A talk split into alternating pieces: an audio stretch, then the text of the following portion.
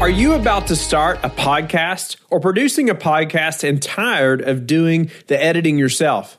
We have produced over 1,000 daily shows, and the production team that I've created, they're now available to produce shows for you as well. We can do as little or as much as you need from finding and communicating with guests, preparing introductions, to editing the audio and video. You will sound better, have a more professional presence, and be able to spend your time doing other valuable tasks on your business. Let me know you're interested by emailing me directly at whitney at lifebridgecapital.com. That constantly communicating our strategy to investors, a monthly communication to investors is a lot, in my opinion. This is your daily real estate syndication show. I'm your host, Whitney Sewell. And over the next few days, we have some great segments around investor relations and communications. Man, it's so important that you're communicating well with your investors, right? But often we don't do it as well as maybe we should. And we maybe, or maybe we think we are, but our investors may think otherwise. Well, our guest over the next few days is an expert in just that. His name is Peter Richter. He provides strategic direction on matters affecting investor communication, capital markets, and functions as a liaison to new investors at Interwest Capital Group. Prior to joining Interwest Capital, he served as the director of investor relations and asset management at an investment firm where, where he oversaw the placement of over $85 million in equity, as well as spearheaded the implementation of ESG initiatives. Peter graduated from the Arizona State University with a BA in interdisciplinary studies with a focus on business and design. I hope that you enjoy the show, learn a lot. Please leave a written rating and review. Please subscribe. Tell your friends if they are learning about this business or, or they're wanting to invest in the syndication business, they can probably hear the operator on the show. Just be better educated, right, about this business or about commercial real estate before they invest. Peter, welcome to the show. Honored to have you on and somebody that's got so much experience in many different parts of the syndication business, no doubt, but specifically in investor relations as well. I'm looking forward to doing numerous segments with you and, and diving into this. I know internally for us, we have just tried to exhaust this. You know, how do we do this better, right? This department and everything about it. Our investors are so important uh, and how they feel, how we communicate, all these things. What questions are we asking them? What questions are they asking us? What do we do with all that stuff, right? So looking forward to getting into that. Before we do, just so the listeners know, Peter's going to be on a few segments and we're going to dive into, man, how, how did he become an expert in investor relations and, and what does that look like inside of their company, right? And different parts of the syndication business and investor relations, uh, even the communications around investments and uh, even after an investment or, or deal is, is closed, what happens? We're going to dive into some of that over the next couple of days. So please stick around. If you understand, and I hope you do, that your investors are so important to your business and the syndication business when you're raising capital and you're going to want to listen to these shows. Peter, welcome to the show. Honored to have you. Let's dive into who are who's Peter and what are you doing right now? Let's talk about how you became an investor relations expert. Thank you, Whitney. Good morning. I uh, really appreciate you having me on the show. Yeah, I would say the trail that led me to investor relations is a bit of a meandering one, um, and it begins in property management. Uh, when I first moved to San Diego about 10 years ago, I was searching for a job in vain. The economy was still clawing its way out of the uh, recession, and jobs for you know new grads were few and far between. I met a gentleman who owned a bunch of houses near San Diego State college rentals, and he was looking for a property manager entry level, and I was looking for a job. Worked out great. Uh, it was a bootstrap operation, but his vision was clear. And through organic growth, we acquired actually another management company and grew. And within two years, it had grown from about 60 units under management to about 300. That was really where I learned how to manage owners' expectations. And in a sense, from a property management point of view, the owners are your investors in a way. And that was really my first taste. And that's where I learned the basics of investor relations. And I had to communicate with these owners the performance of their properties. Some of them had larger, some of them had, uh, you know, small apartment buildings. Some of them had single family rentals. And we would have to communicate with them, you know, what's going on with the leasing strategy, how are we're going to push pricing, what are we seeing in the market. You know, it, it became part of my duty to really communicate that to, that to them uh, through good times and bad, right? And I think that's the essence of, of investor relations is, you know, you're going to have highs and lows, and it's important to effectively communicate through both of those. Eventually, I was recruited from there to a uh, large nationwide vertically integrated multifamily management and development company, Holland Residential. And uh, I started there as an assistant manager at a, at a building, you know, assisting with leasing, putting together lease files, dealing with tenants, and eventually worked my way up. Soon I found myself recruited by another company to manage a high rise downtown. And then I got, and then I started working for a, uh, uh, national REIT, UDR. That's really when I got my first exposure to true investor relations because I was managing a portfolio of high rises in downtown San Diego. And they were part of a joint venture with a large uh, life co. So it was my job to communicate our business plan, any budget variances and operations to our joint venture partners. I found that I really enjoyed it. I really enjoyed taking the what often seems mundane day-to-day operations and crafting it into a story that makes sense and then with an action associated, taking the performance of a property and saying, "Hey, I think we should do XYZ to improve bottom line." Yeah, I really really enjoyed it and I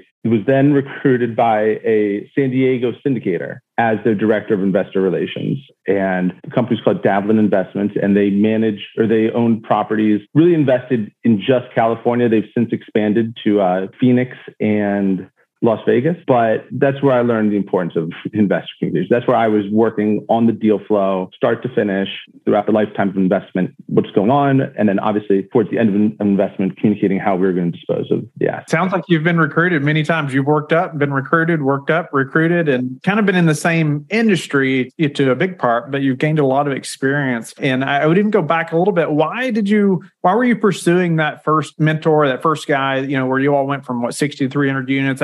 Or what made you want to pursue that type of industry or real estate or what was before that? Um, I didn't have too much exposure to real estate before then, to be honest. He was one of those just gregarious, outgoing personalities that you want to be in the same room with.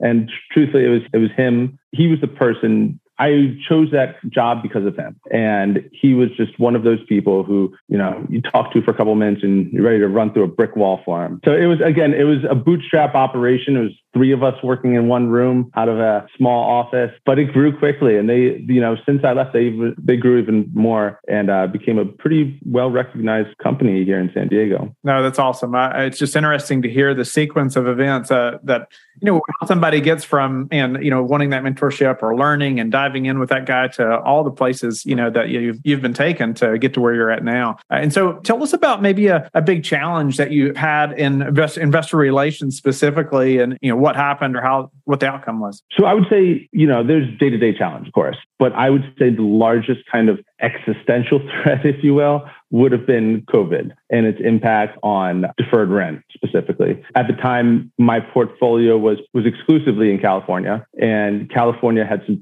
pretty strict, uh, pretty forgiving rules regarding uh, deferred rent. So it was very difficult to collect rent. And it was very difficult to account for collect rent as you're simultaneously writing it off the books as bad debt. So communicating that to investors was extremely difficult. Telling an investor, hey, we're not making a distribution this month it's a difficult conversation any way you cut it. We were having those conversations. We were far below projections. Later on down the road, California rolled out a program that actually paid people's rent. But until then, it was very difficult to collecting rent, very difficult to collect rent. We had really no power because there was an eviction moratorium. It was really just us asking our tenants, please, will you pay rent? But nobody was forced to. And that was extremely difficult. So we, we had to communicate that to our investors and we had to do that in an effective manner. And um, it, we had to, you know, we were modifying our strategy almost on a monthly basis. And that constantly communicating our strategy to investors, a monthly communication to investors is a lot, in my opinion. Um, if you're communicating something of substance on a monthly basis, it's difficult and um, you get a lot of questions. So that was probably the biggest challenge I've faced so far. I agree. It is difficult. That we are continually working on that in house, and it is a constant battle to improve and figure out what investors, what's helpful to them, right? What's not. But okay, so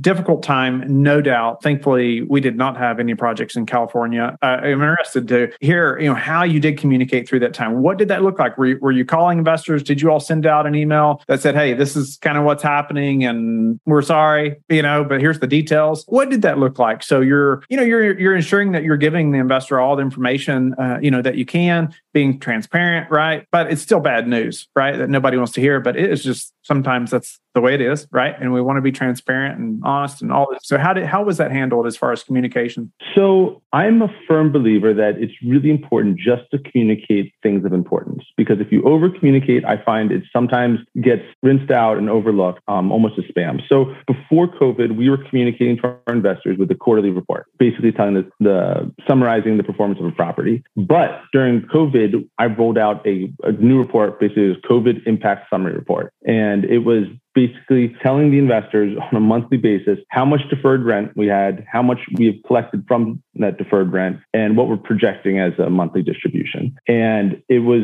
extremely time consuming. And you also have to remember, Whitney, at that time, throughout the process, we also wanted to show compassion to our tenants. So it's difficult communicating to your investors, hey, you know, we wish we could evict people who aren't paying, while also simultaneously showing compassion to people who are really down on their luck. And some people were really we, we had workforce housing and a lot of people were really negatively impacted. So we did our best on a monthly basis to, you know, work with our, obviously behind the scenes, we were working with our tenants, trying to help them show compassion and also keeping our investors up to date on a monthly basis. Where are we at with deferred rent? And at times, certain properties had, you know, hundreds of thousands of dollars in deferred rent. And we didn't really know when we were going to be collecting them. And there was a lot of different legislation that was passed very quickly. And it was our job to read through that legislation, decipher it, and then regurgitate it to our investors in a way that made sense. It was tough. That is a great example of how that was handled. I appreciate you just you, know, you elaborating. So, so this COVID impact summary report. So that was separate from maybe the typical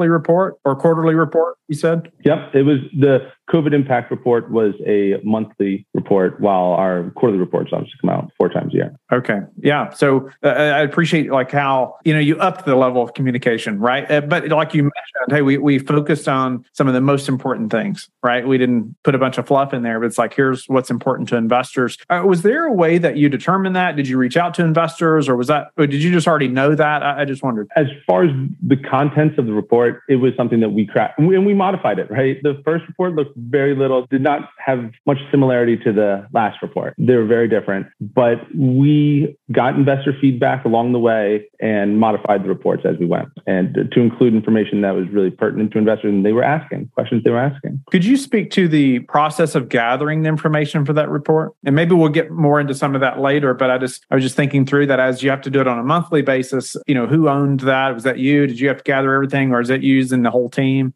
So that was very difficult. I, it was a heavy lift on the accounting side because, like I said, it's tough to quantify deferred rent when you're also writing off bad debt simultaneously. So if somebody, if we, we decided that anything over 60 days, we would just write off as bad debt, but we still want to include that in the total deferred rent amount. So it, it became very difficult. Um, it was an accounting process that was very fluid and changed as we went. But it was, again, that was mostly on the backs of the um, accounting team. Yeah. Okay. So it, it wasn't just you being able to pull all this stuff and it took numerous team members, right? Absolutely. How did you get buy in from the whole team so they are also putting importance on investor communication like this? I think it's important as somebody in investor relations, I understand how important investor relations and how the investors are really the driver of the business. Getting, you know, your accounting controller and a lot of other people on that same boat is difficult. But you have to sometimes you have to remind them these are the people that put food on our table. Uh, we are able to buy these properties because our investors are entrusting us with their hard-earned money, their savings, life savings in some cases. We owe it to them. And there were some conversations when people, I mean, we had people working late into the night sometimes to get these reports out, and it was was uh, sometimes we had to give our team encouragement and say, "Hey guys, we our investors are the lifeblood of our company, and we fiduciary obligation to them to uh, keep them in the loop." Yeah. Okay. No, I appreciate just the transparency around that too. I can hear, I can, I can just see potentially the controller's face when you say, "Hey, we're going to start providing monthly reports now, and we we need this information that only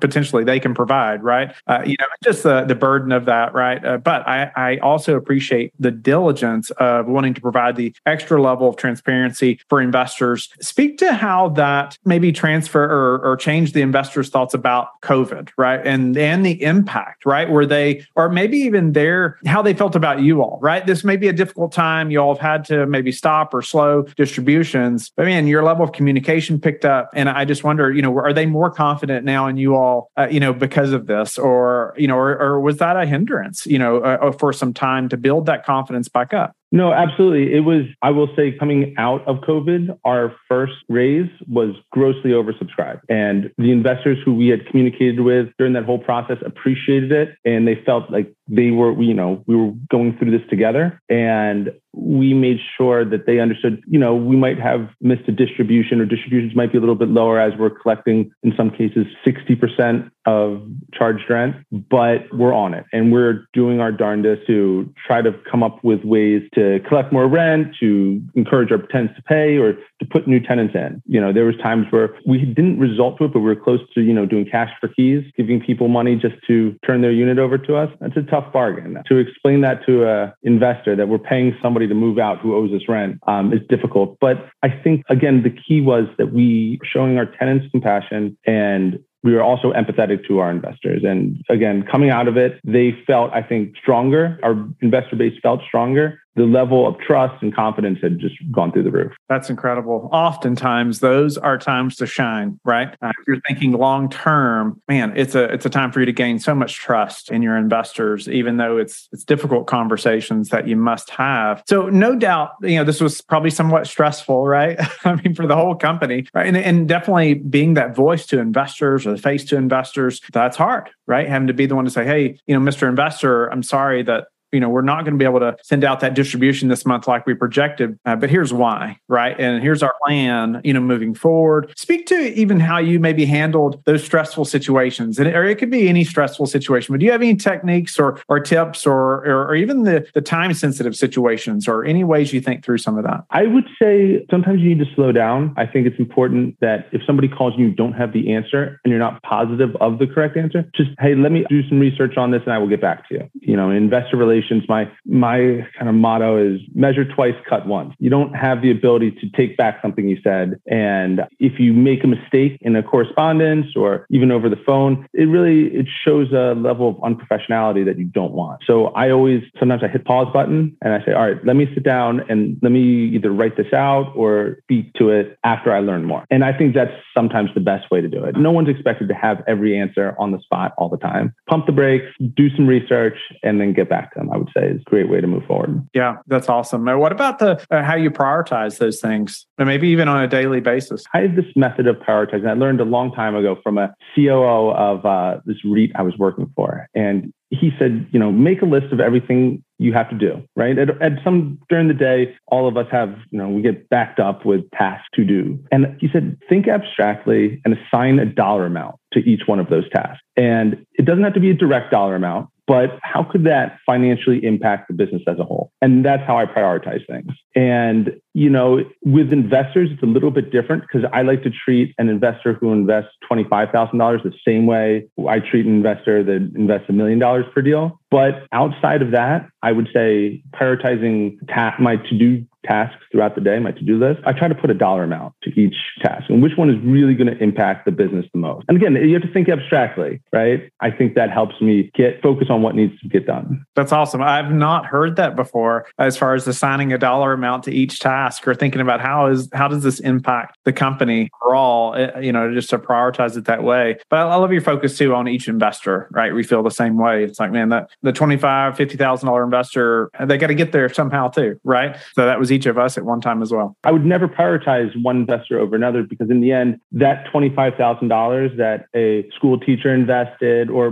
whatever, that to them is just as important as the million dollars that the banker gave to them. When it comes to treating people, I think that you treat them all the same and you'll find out down the road that $25,000 investor is now a quarter million dollar investor pretty quickly. That is exactly right. Sometimes you don't know just how much somebody has to invest either, right? But I agree completely. Man, that that teachers work just as hard for that 25,000, right? And it's just as important. And so I appreciate your outlook on that. Peter, an amazing segment. I love your transparency around the whole COVID situation and also your transparency around how you all handled it. You know, you didn't back off, you didn't shy away from potentially bad news, right? But it's just really, you know, it's it's real news, right? This is exactly Mr. Investor, this is what happened happened. This is how we're handling it. I love how you broke down. Hey, these are the important things that we're sharing now. You know, even more often than we were. Uh, but before we move to the next segment, tell the listeners how they can get in touch with you uh, and learn more about you. Sure. My company, InterWest Capital, uh, we are a nationwide real estate investment firm. You can email me at peter at interwestcapital.com.